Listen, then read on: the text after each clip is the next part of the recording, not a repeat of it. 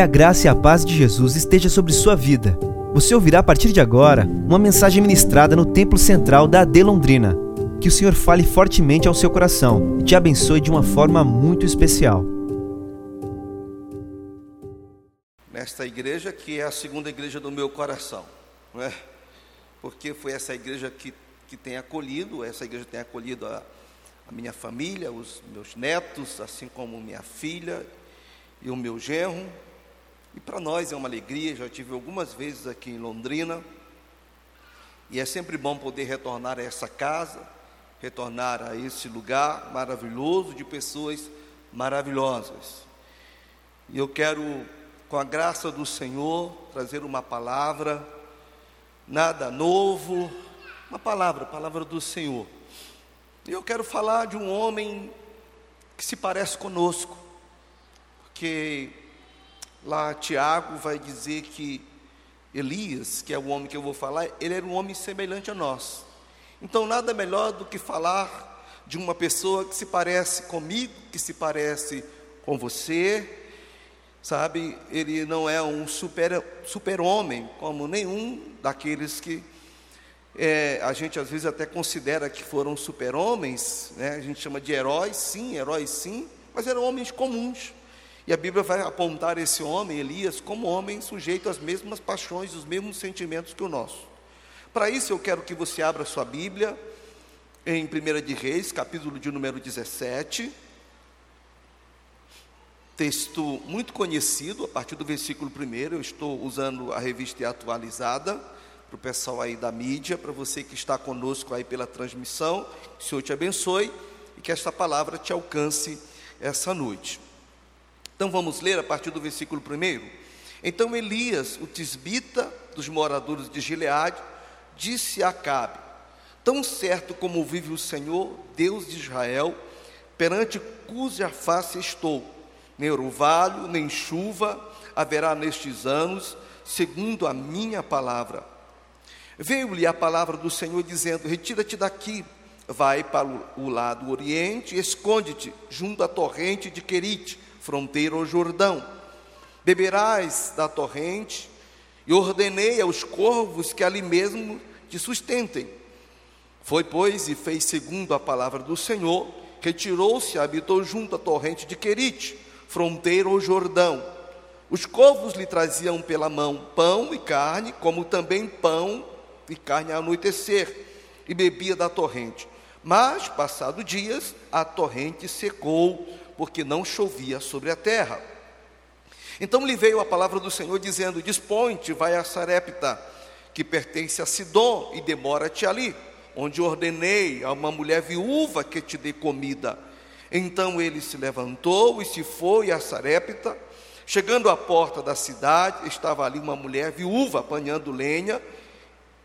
Ele a chamou e lhe disse: Trazei-me, peço-te uma vasilha de água para eu beber. Indo ela buscá-la, ele a chamou e lhe disse: Traz-me também um bocado de pão na tua mão. Porém, ela respondeu: Tão certo como vive o Senhor teu Deus, nada tenho cozido, há somente um punhado de farinha numa panela e um pouco de azeite numa botija. E veis aqui, apanhei dois cavacos e vou preparar esse resto de comida para mim e para o meu filho. Vamos comer e vamos morrer. Elias lhe disse: Não temas, vai e faz o que disse, mas primeiro faz dele para mim um bolo pequeno e traz-me aqui fora. Depois farás para ti e para teu filho, porque assim diz o Senhor, Deus de Israel: a farinha da panela não se acabará e o azeite da tua botija não faltará até o dia em que o Senhor fizer chover sobre a terra. Versículo 15, o último versículo. Fez ela e fez segundo a palavra de Elias. Assim comeram ele, ela e a sua casa muitos dias. Não posso também deixar de agradecer ao pastor Elias. Um abraço, pastor Elias, do nosso pastor Jaime, né, que é o nosso pastor presidente.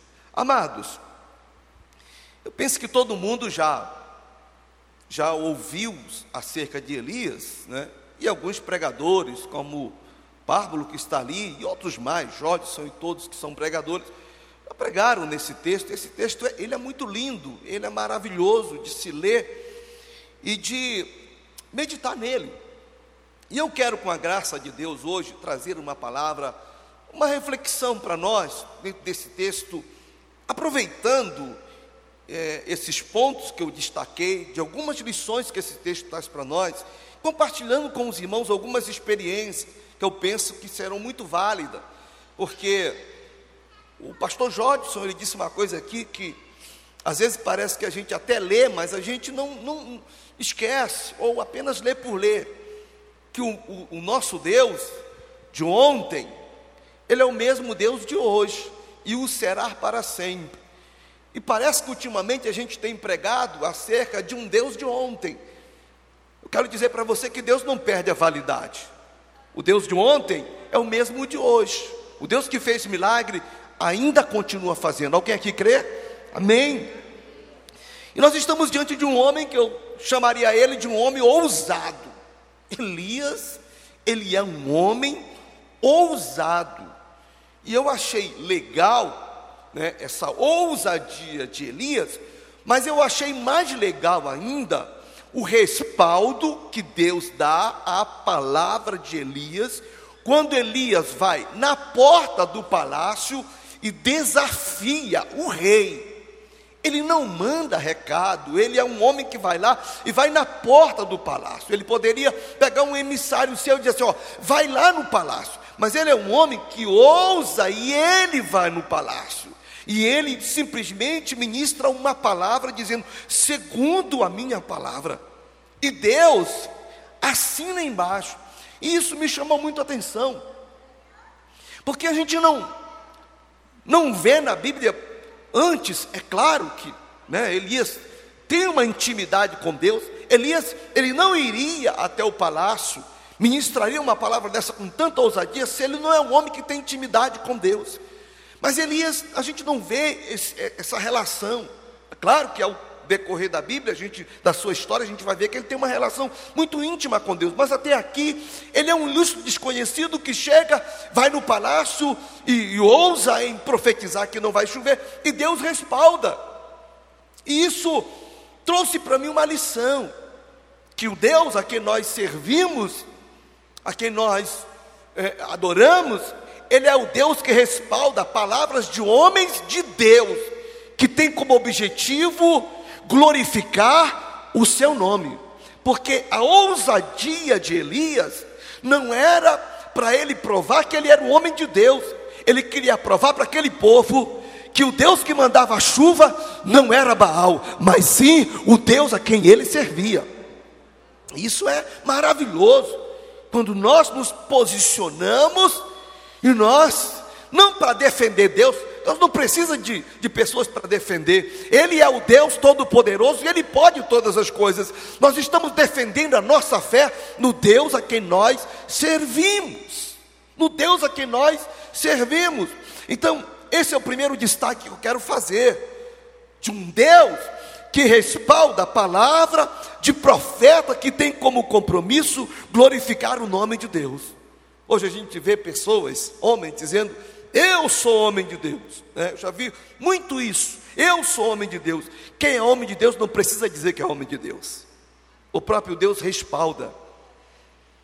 O profeta Eliseu não, ele não precisou passar na casa daquela mulher dizendo assim: Eu sou homem de Deus. Não precisou. Homem de Deus, quando passa, todo mundo já sabe. Aí vai um homem de Deus. Aí vai um homem de Deus. Provérbio já vai dizer que outros te louvem, não você.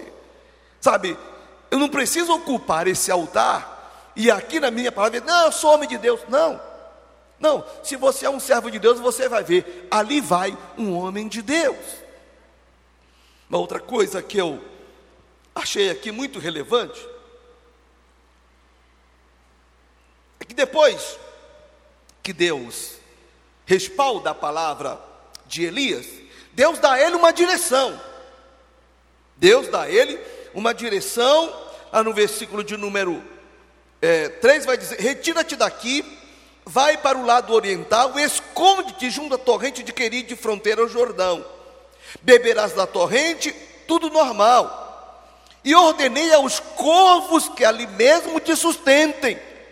Eu achei isso bacana. Corvo Eu não lembro na Bíblia se existe uma outra passagem aonde um corvo sustentou um homem, trazia pão para o homem.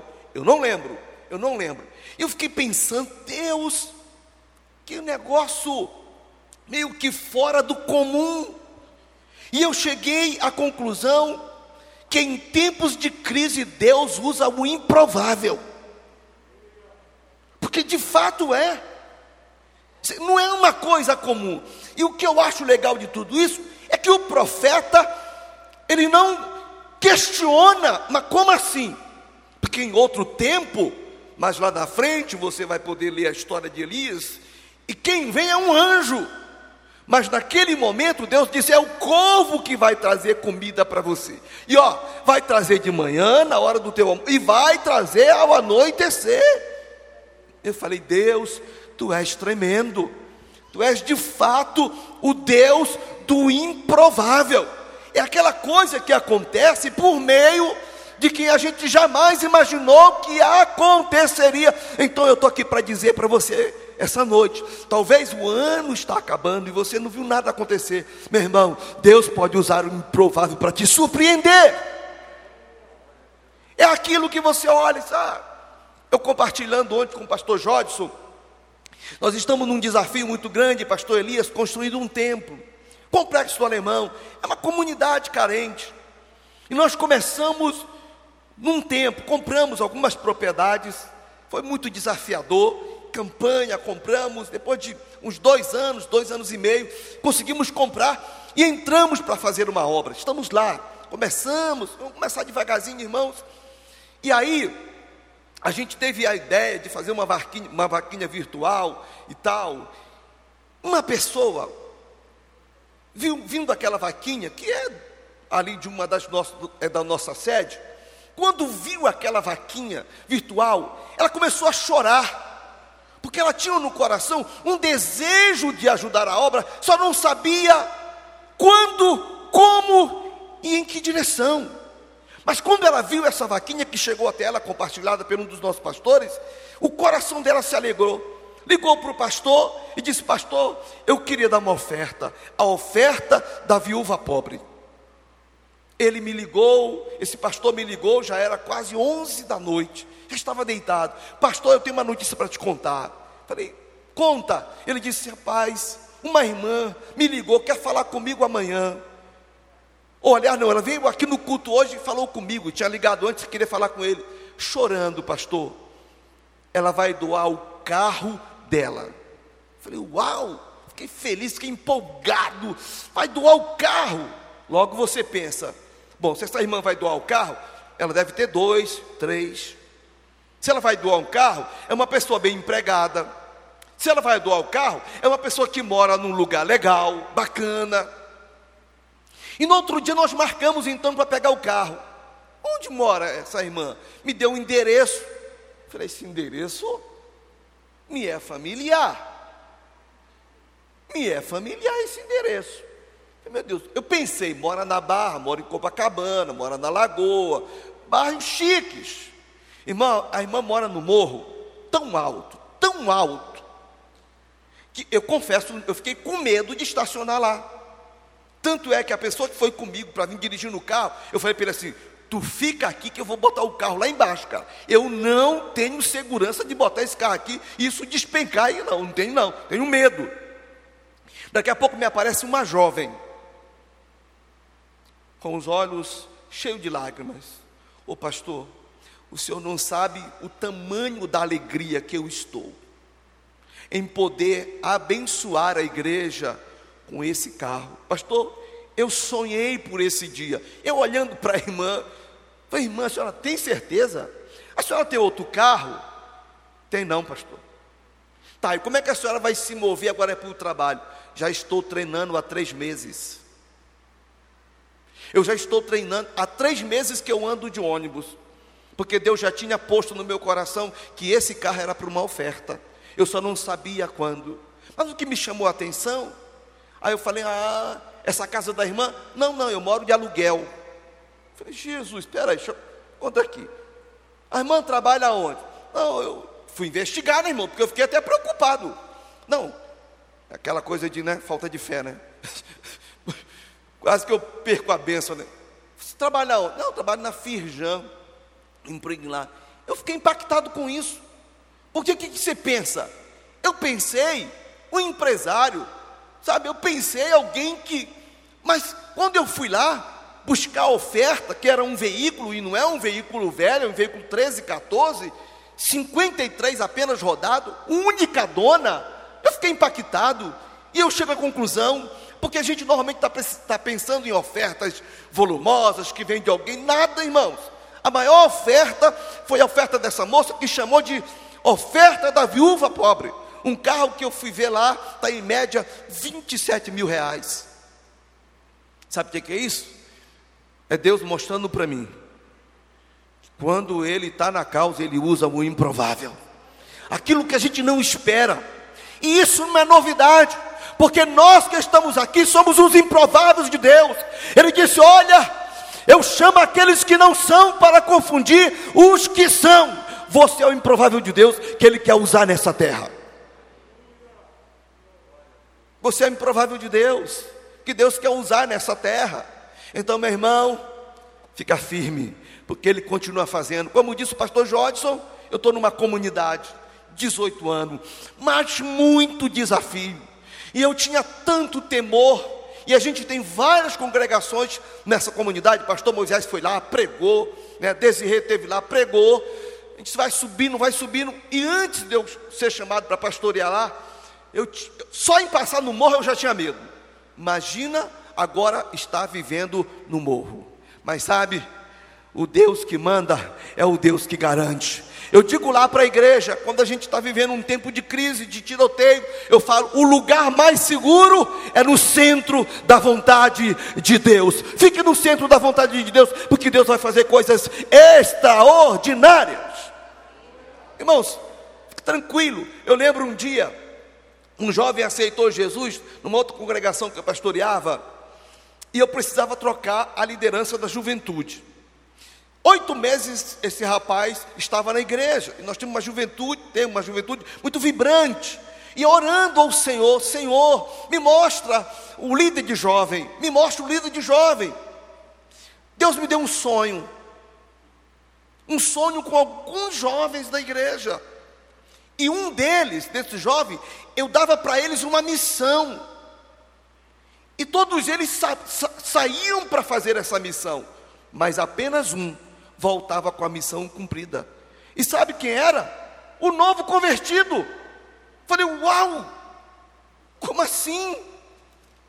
Ele só tem oito, oito meses de cristão.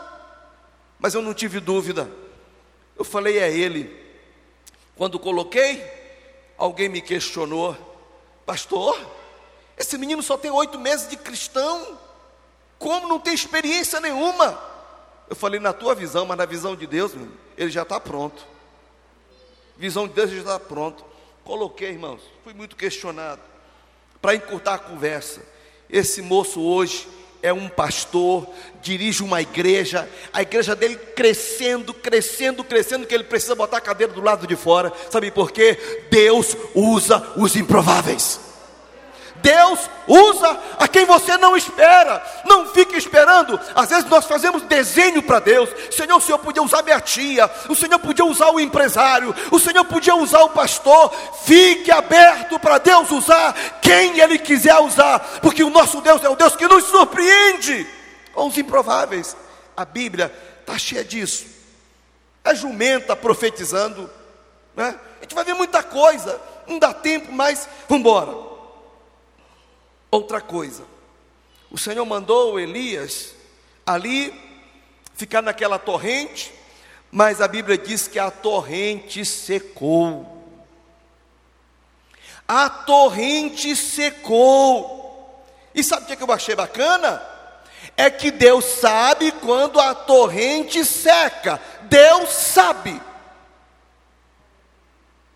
Porque quando a torrente secou, Alguém poderia dizer assim: o que fazer agora, pastor? Se a torrente secou, eu te farei uma per outra pergunta: quem mandou Elias para aquela torrente? Não foi Deus? Então, se foi Deus quem mandou, é Deus que vai dizer: está na hora de sair, está na hora de ir, está na hora de se mover. Não se mova. Não se mova porque você acha que a torrente secou e Deus ainda não chegou. Deus não chega atrasado, Ele vai chegar. Se foi Ele que mandou, Ele garante. Ele garante. Deus sabe quando a torrente seca. Eu disse para os irmãos que eu ia compartilhar algumas experiências. E nisso aqui eu tenho uma experiência que foi comigo pessoal. Meus pais moram em São Luís do Maranhão. De vez em quando eles vêm passar um tempo comigo. Faz tempo que não vêm, estão vindo agora, 2022. E eles ficaram, vieram conosco. Nós fizemos uma boa compra, porque a gente ia recebê-los e tal. Aquela coisa de você preparar tudo, para não faltar nada, enfim. E aí, um dia eu acordo, eles vieram, ficaram além do que eu pensei. A empresa que eu estava trabalhando estava vivendo uma crise, pagamento atrasado, aquela coisa. Uma manhã eu acordo, a minha esposa me chama na cozinha e fala assim: Filho, a comida acabou. Eu duro que nem um coco, irmãos. Duro que nem um. Não tinha nada. Mas aí eu pensei: bom, o pagamento está atrasado. Eu tenho uma boa relação com o meu patrão. Vou pedir um vale. Vou pedir que ele me dê qualquer coisa. Eu preciso trazer comida para casa. E eu fui falar com o meu patrão. Ele falou para mim, me chamava de, chamava de bispo, por causa do meu sobrenome. Ele falou, bispo, infelizmente eu não vou poder te ajudar, porque não tem mesmo. A conta está zero, meu filho. Saí de, do trabalho, vim para casa com a cabeça coçando, meu Deus, o que é que eu vou fazer? O que é que eu vou fazer? O que é que eu vou fazer? Queridos, quando eu entro na cozinha, tinha uma mesa na cozinha, cheio de compras. Eu pensei, minha esposa deve ter falado com meus pais, eles devem ter ido no mercado e feito compra. Minha esposa fazia um curso, eu cheguei em casa, eu curei para meus pais. Que compras são essas? Vocês fizeram compra? Eu falei assim: não. Quem trouxe essas compras? Olha só, nós estávamos aqui em casa, quando uma pessoa veio com um carrinho de mão de supermercado, chamou, perguntou se era aqui que morava, que morava, que você morava, sim, e disse que essa compra era para cá.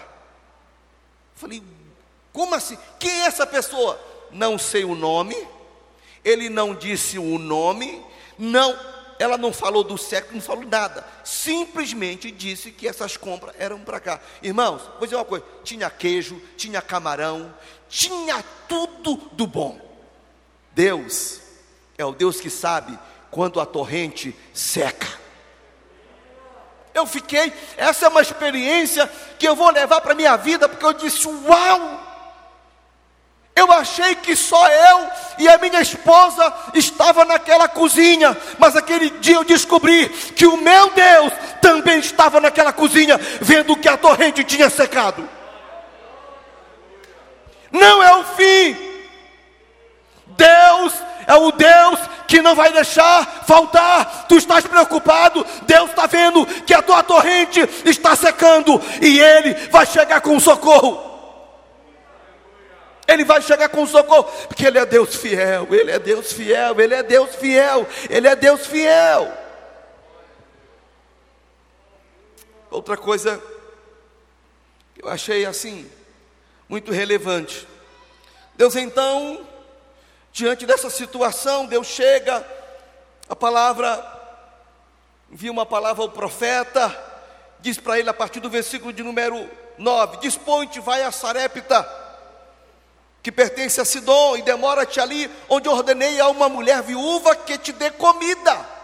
Oh, irmãos, eu desenho, eu, eu consigo visualizar a mente de Elias, porque eu faria a mesma coisa. Eu estou no lugar onde não tem mais água e não tem mais comida. E Deus diz para mim que tem uma viúva que vai me sustentar, que vai levar comida, vai me dar comida. Eu penso que ele visualizou um banquete, muita comida, uma viúva rica, alguém de posses. Só que quando Elias chega lá, o quadro é totalmente diferente. O cenário que ele vê não é um cenário de alguém que tem comida para sustentar um outro alguém, é um cenário de morte. Mas deixa eu te dizer uma coisa: o cenário não invalida a palavra que Deus já liberou. Eu vou repetir para você de novo: o cenário não invalida a palavra que o Senhor já liberou a teu respeito. O profeta chega lá, pensa que o profeta chega lá e fala assim: vem cá, aqui é Sarepta? Sim. A senhora é viúva? Sou. E eu pensei ele dizendo assim: é, estou no lugar certo. Mas eu penso aquela mulher com uma roupa, sabe, não bem vestida. Eu penso aquela mulher com um cabelo meio por fazer, porque o quadro era um quadro de morte. Ela mesmo disse: Olha, é, é, eu não tenho, eu estou pegando aqui uns gravetos, nem madeira tinha mais, só tinha graveto. A gente vai fazer um bolo, vai comer, vai morrer. Então o cenário era um cenário de morte. Mas sabe o que me acha legal acerca do profeta Elias? é que ele poderia ter tudo para retornar e dizer: Senhor, eu bati no endereço errado. Mas ele permanece e libera a palavra que Deus já liberou para a vida dele. Perceba que o Senhor vai dizer assim: ó, eu já ordenei a uma viúva que te dê comida. Deus já tinha liberado a palavra. Deus já tinha liberado a palavra. Eu penso, irmãos, Deus é especialista nisso. Eu penso como que Deus indo na frente e dizendo: olha, bota tudo fora do lugar. Ele vai chegar lá e vai achar tudo diferente, mas eu já sei o que vou fazer.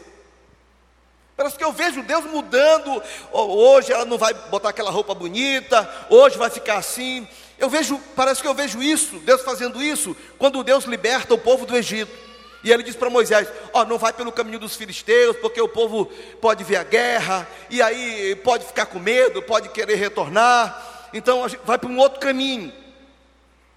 E eu penso, Deus falando assim, meu pensamento, irmão, não está na Bíblia, não tem nada a ver, eu estou falando de cenário. Eu penso Deus dizendo assim: coloca um malá, coloca, coloca um malá, porque dá um nó na cabeça. Como não ir por ali e ir por aqui onde tem o mar?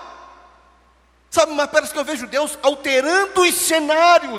E quem sabe, talvez, você está vendo um cenário de derrota. Mas eu estou aqui para profetizar que é apenas um cenário. Não recua, porque se Deus liberou uma palavra, vai vir vitória aí, meu irmão. Hoje é a noite da vitória. E aí parece que eu vejo, sabe, Deus alterando o cenário e dizendo Moisés. E quando Moisés chega, se depara diante de um mar e agora? Aí o Senhor disse assim: Por que tu clamas a mim? É tipo assim: Não foi por aqui que eu mandei você ir? Porque o povo, você lembra que o povo queria recuar, voltar para o Egito? Aí Moisés disse assim: Calai-vos! Não sabia o que ia acontecer, mas ele tinha a palavra. Se você tem uma palavra, meu irmão, fique firme nela, porque a Bíblia diz que ele vela pela sua palavra para cumprir. Ele diz: Calai-vos! e vede o livramento que o Senhor vos dará neste dia. E aí o Senhor vem para ele e diz: Moisés, por que tu está clamando a mim? Levanta esse bordão e diga o povo que marcha. O cenário alterou, mas a palavra continua de pé. O cenário alterou, mas a palavra continua de pé. Indo para os finalmente,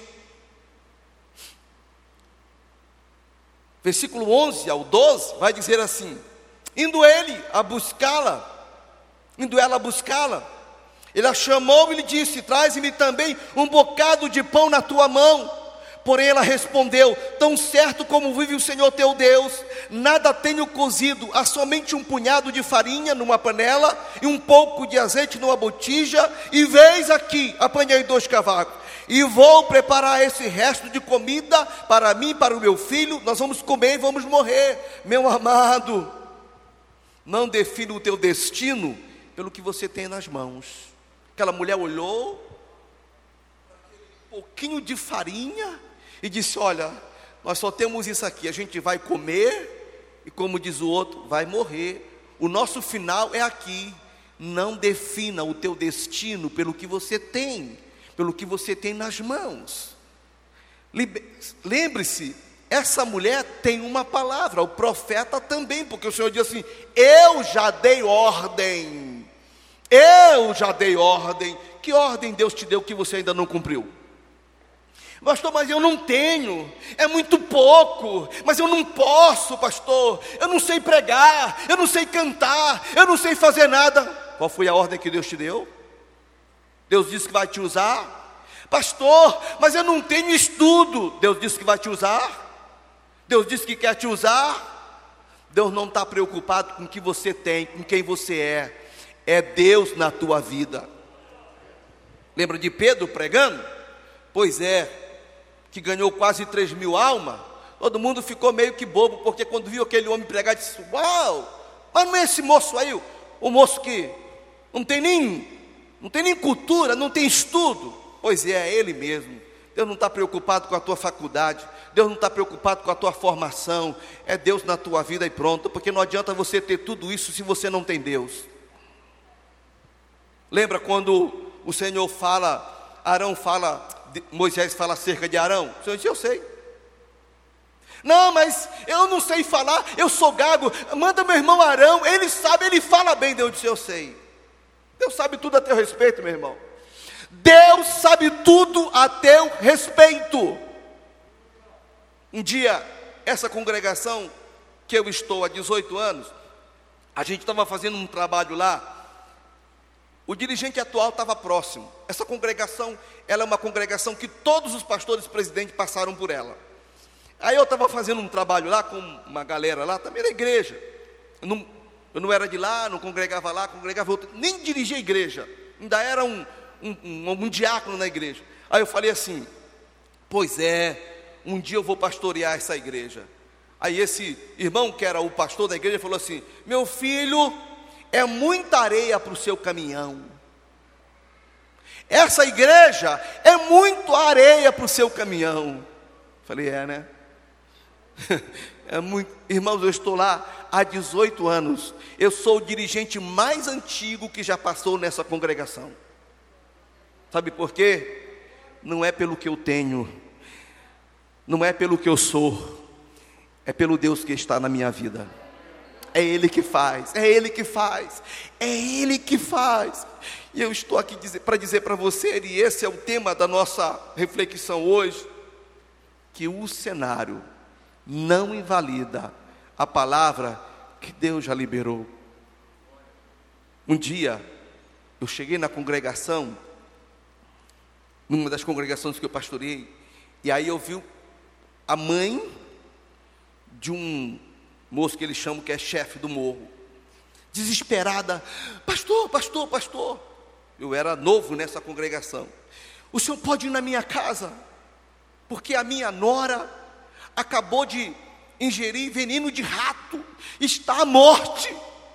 Falei, é, vou? Claro que vou, claro que vou saí de lá, saí correndo, ela me levando, pastor, pelo amor de Deus, vai na minha casa, ela está morte, ela está morte. Cheguei lá, o cenário de fato é no cenário de morte. E aí eu queria pregar, né? Eu vou aproveitar, né? Poxa, eu estou aqui na casa, comecei a pregar. Ela, pastor, pelo amor de Deus, ora logo, que ela está morrendo. Falei, então tá. Falei, Senhor, eu vim aqui para orar, eu vim aqui para trazer vida, Jesus. Senhor, corta esse laço de morte agora, no nome de Jesus. Irmãos, aquela mulher que estava morrendo, Naquela mesma hora, aquela mulher veio à vida. Veio à vida. O cenário era de morte, sabe? Mas o Senhor nos levou ali para profetizar vida. E aquela moça não morreu, porque o nosso Deus é o Deus que, quando manda, Ele garante que Ele é fiel. Eu então estou aqui para te dizer: Deus te mandou orar, ora. Deus te mandou fazer, faz. Faz. Não temas, não temas, seja ousado como o profeta Elias. Deus mandou, vai, não tenha medo. Quantas vezes meus amigos me perguntam, cara, você não tem medo de subir lá com a tua família? Eu falo, cara, Vou te dizer uma coisa: se eu perecer, pereci. Mas se eu perecer, eu vou perecer no centro da vontade de Deus.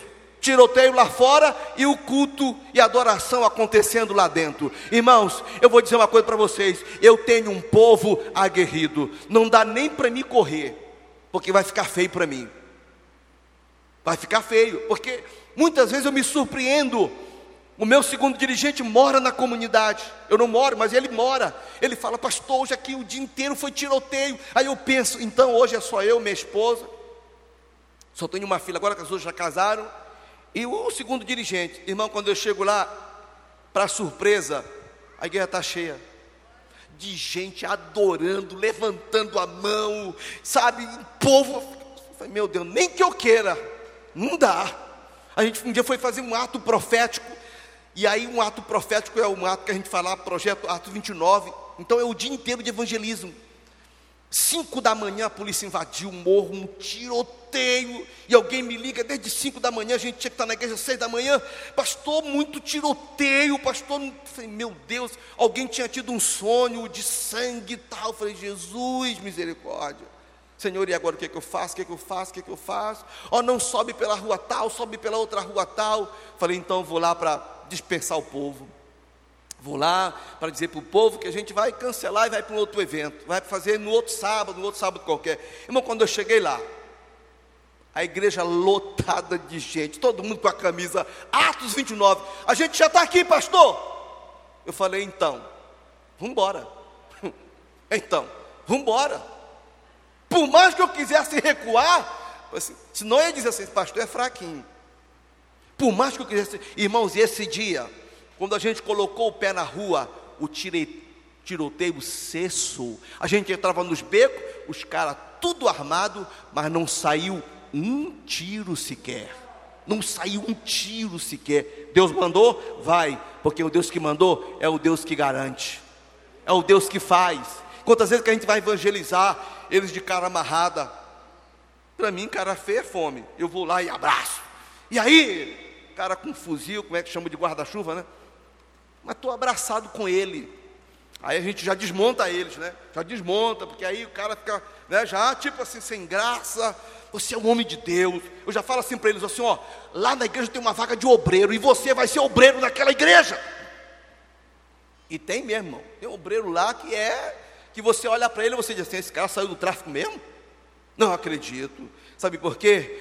Quando Jesus entra não tem, não tem terrível.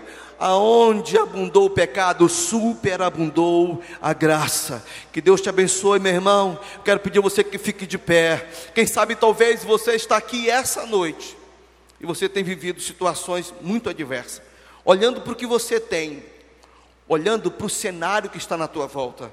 Quem sabe talvez já tem contigo um diagnóstico, mas eu quero hoje te chamar a não olhar para o cenário mas vim para o centro da vontade de Deus e venha receber a palavra como aquela mulher.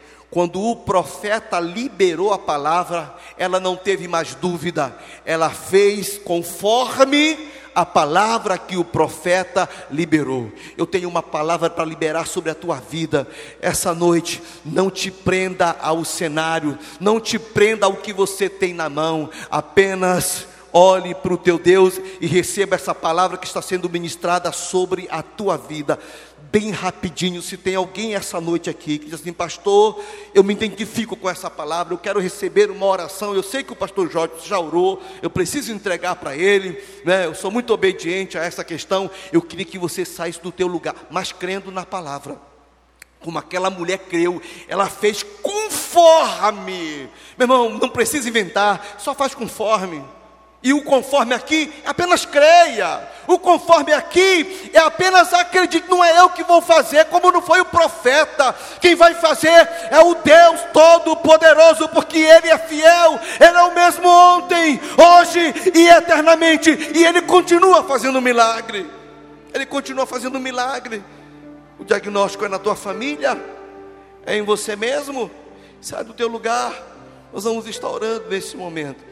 Hoje a gente cantou uma canção aqui dizendo: Eu sei que tu és fiel, e ainda que eu não mereça, tu permanece fiel. Isso é maravilhoso.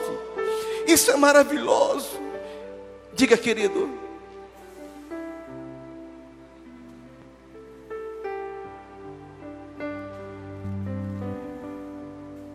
Problema não. Deus conhece. Vamos orar para alguém que está desenganado pelos médicos. Mas quem tem a última palavra.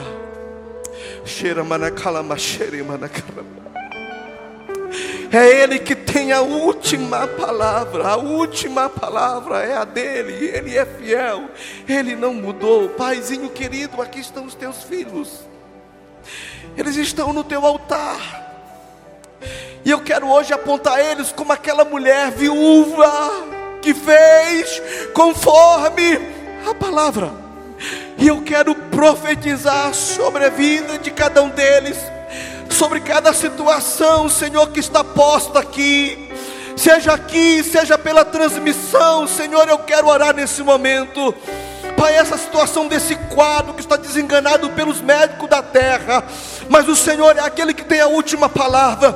Assim como eu orei por aquela moça, Senhor, que estava à morte, essa noite, Deus, mais uma vez eu oro e clamo ao Senhor, porque o Senhor pode mudar esse quadro, porque Tu és fiel, Senhor, e Tu permanece fiel.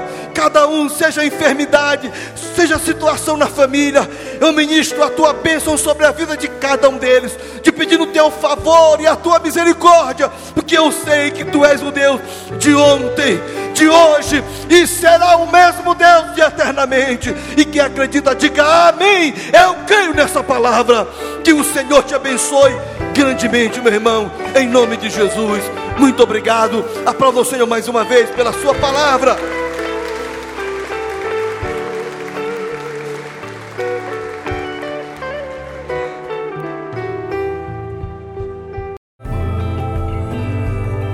Essa foi uma mensagem ministrada no Templo Central da AD Londrina. Acesse nossas redes sociais no Facebook, Instagram e YouTube e fique por dentro de tudo o que está acontecendo.